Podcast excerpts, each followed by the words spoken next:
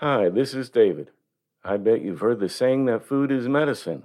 But the thing is, we also want our food to be quick and tasty. Factor has the solution. Their delicious, ready to eat meals make eating better every day easy.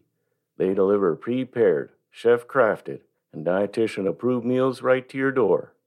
You'll have over 35 different options a week to choose from, including keto, calorie smart, vegan and veggie, and more. Plus, there's extra things to enjoy. They have over 55 nutrition packed add ons, like snacks and smoothies, that help make your weekly meal planning even more delicious. You'll be glad to hear that Factor is affordable. I've done the math, and Factor meals are less expensive than takeout. So, what are you waiting for? Get started today and have a feel good week of meals ready to go. Head to factormeals.com slash living50 and use code living50 to get 50% off. That's code living50 at factormeals.com slash living50 to get 50% off. Thank you.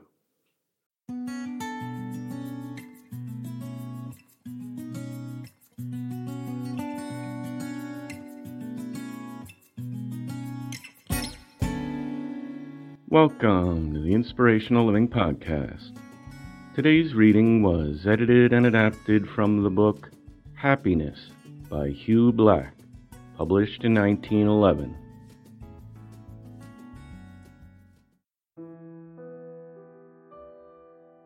There is an art of happiness which is like the art of living. No list of rules can cover all the ground, for life does not go in straight lines and never runs exactly according to schedule. There is also the personal equation, the peculiar angle from which each person looks at life. Now, it's true that no art can be taught beyond certain broad principles and general rules. The rest has to come through constant practice and through the enrichment of the mind, aided by inspiration and example and a little counsel. It's also true that some get more from teaching than others, though all can get something, if only through the opportunity to reconsider methods and examine results. Everyone will probably acknowledge that they have not completely mastered the art of happiness, and that they might have made more of their lives if they had known better. So, with that in mind, there are some general rules I'd like to lay down, each of which will apply to many people, though of course not to all. There is a wisdom which is rather joyless, for it comes too late. Experience manages to get the lessons in somehow, but often it costs too much. If youth only knew, if age only could, is a French saying almost as sad as it is wise.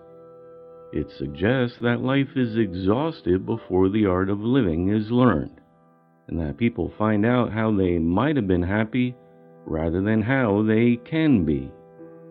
Not only is this art of living different with different people, but it is different with the same people at different times. Each period of life has its own peculiar pleasures, as it has its own tasks and its own ideals. A happy childhood is a precious possession and carries a light through all the subsequent years, but it is largely the creation of others, though it is more often independent of circumstances than many imagine. Of all gifts, there is none more gracious than a happy childhood. Many a person is buoyed up all their life by the memory of a childhood paradise. And we may well seek to give children that Eden to which they can look back, even though we know it will become a lost Eden. By a right instinct, we seek to make young life happy, not only because it is their birthright, but also for its moral power over all the years to come. We are not always wise in the methods we employ, and indeed it is a separate art in itself. but the only way to do it is to give children love. Do that, and they will create their own beautiful world out of the simple and natural. After childhood, there is adolescence, with its hopes and enthusiasms, themselves the source of much happiness, and often more so than when the hopes are actually realized. The problem here is to save the waste of power, to keep youth from recklessly squandering its gifts and throwing away its opportunities. The art of happiness depends much on the formation of habits and the regulation of desires. The next stage is manhood and womanhood with their serious tasks. The art to be learned here is how to carry the burdens and do the work of life, and stand up under the responsibilities. Then comes old age, which may be serene and gracious if we have learned to, quote, see life steadily and see it whole. In other words, it should be the harvest time of the soul, laden with the spoils of life.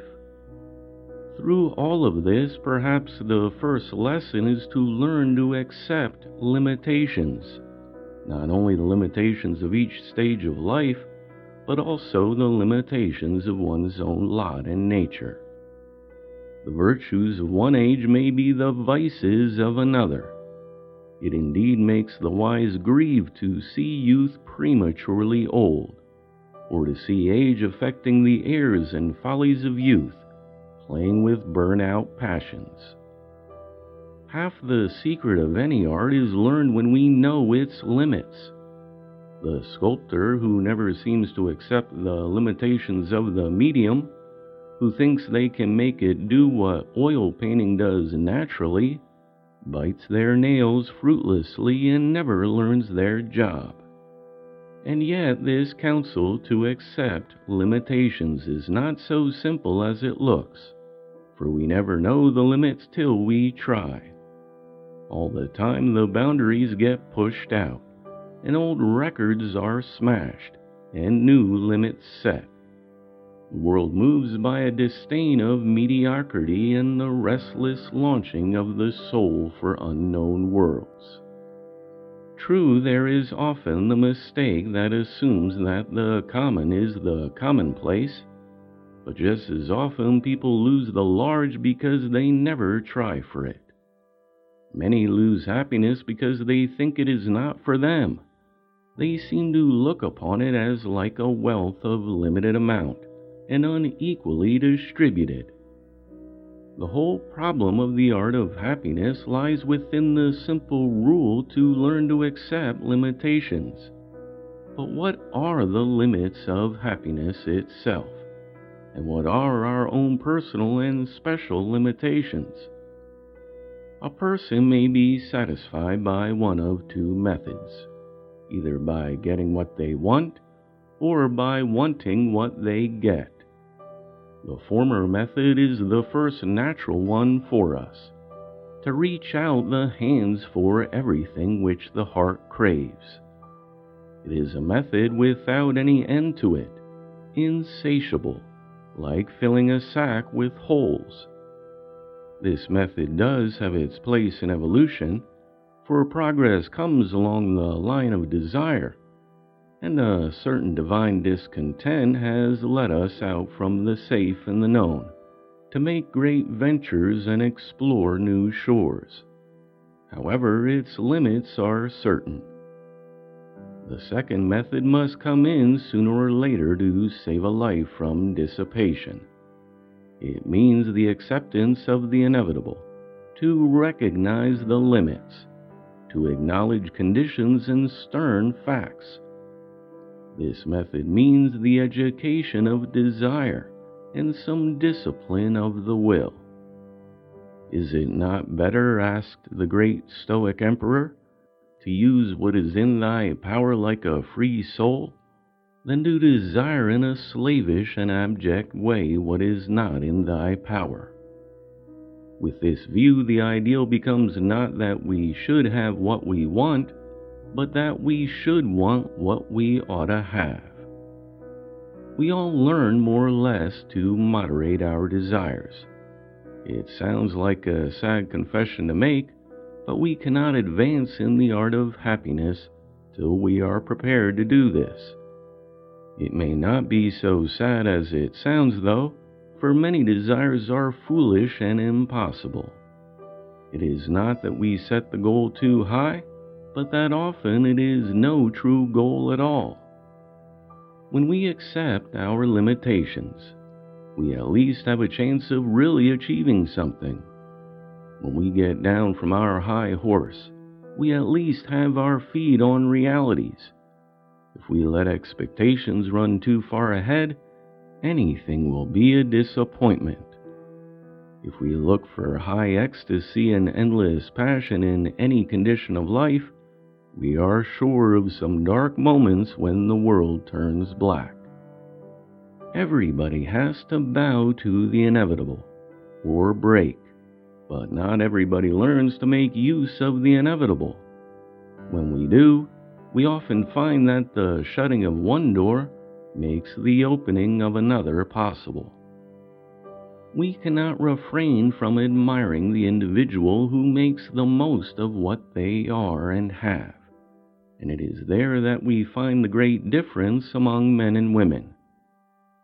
We are given to explaining a person's success by declaring that they were born lucky, and we dismiss our own failure by saying that we had bad luck.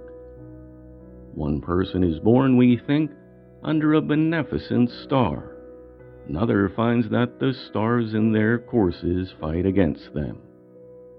Most of this talk is idle, though it is true that opportunities seem lavished on some, while others hardly get a chance in life. But while this affects worldly success, happiness is not dependent on a shining success. There are many more opportunities for a reasonable happiness than there are for brilliant successes in life. All places that the eye of heaven visits are to a wise person ports and happy havens. There may be happy havens even for an exile. When we meet our fate frankly, we discover that much remains, and that there are many new compensations. Contentment with one's lot is a large part of the art of happiness. Some people recommend, as the method of attaining this, the habit of comparing one's lot with those less fortunate. Lucretius explains it this way It is a pleasant thing to behold, from the shore, the dangers of another upon the mighty ocean, when the winds are lashing the sea not because it is a pleasure for anyone to be in misery, but because it is a pleasant thing to see those misfortunes from which you yourself are free. We can usually say about anything that befalls us that it might have been worse. A contented spirit learns to count up blessings and set them over against deprivations just as a merchant adds their gains as well as their losses. We do learn not to cry over spilt milk, and to try to carry the next pitcher more carefully. Those who are always comparing their poverty with the wealth of others, always thinking of their disadvantages and never of their benefits, can never really be courting happiness, while those who are grateful for what they have and rather compare it with lower states, learn a good measure of contentment. It is part of wisdom to see the good of life and to recognize the blessings of our lot. And we may well count the cultivation of this habit as part of the art of happiness.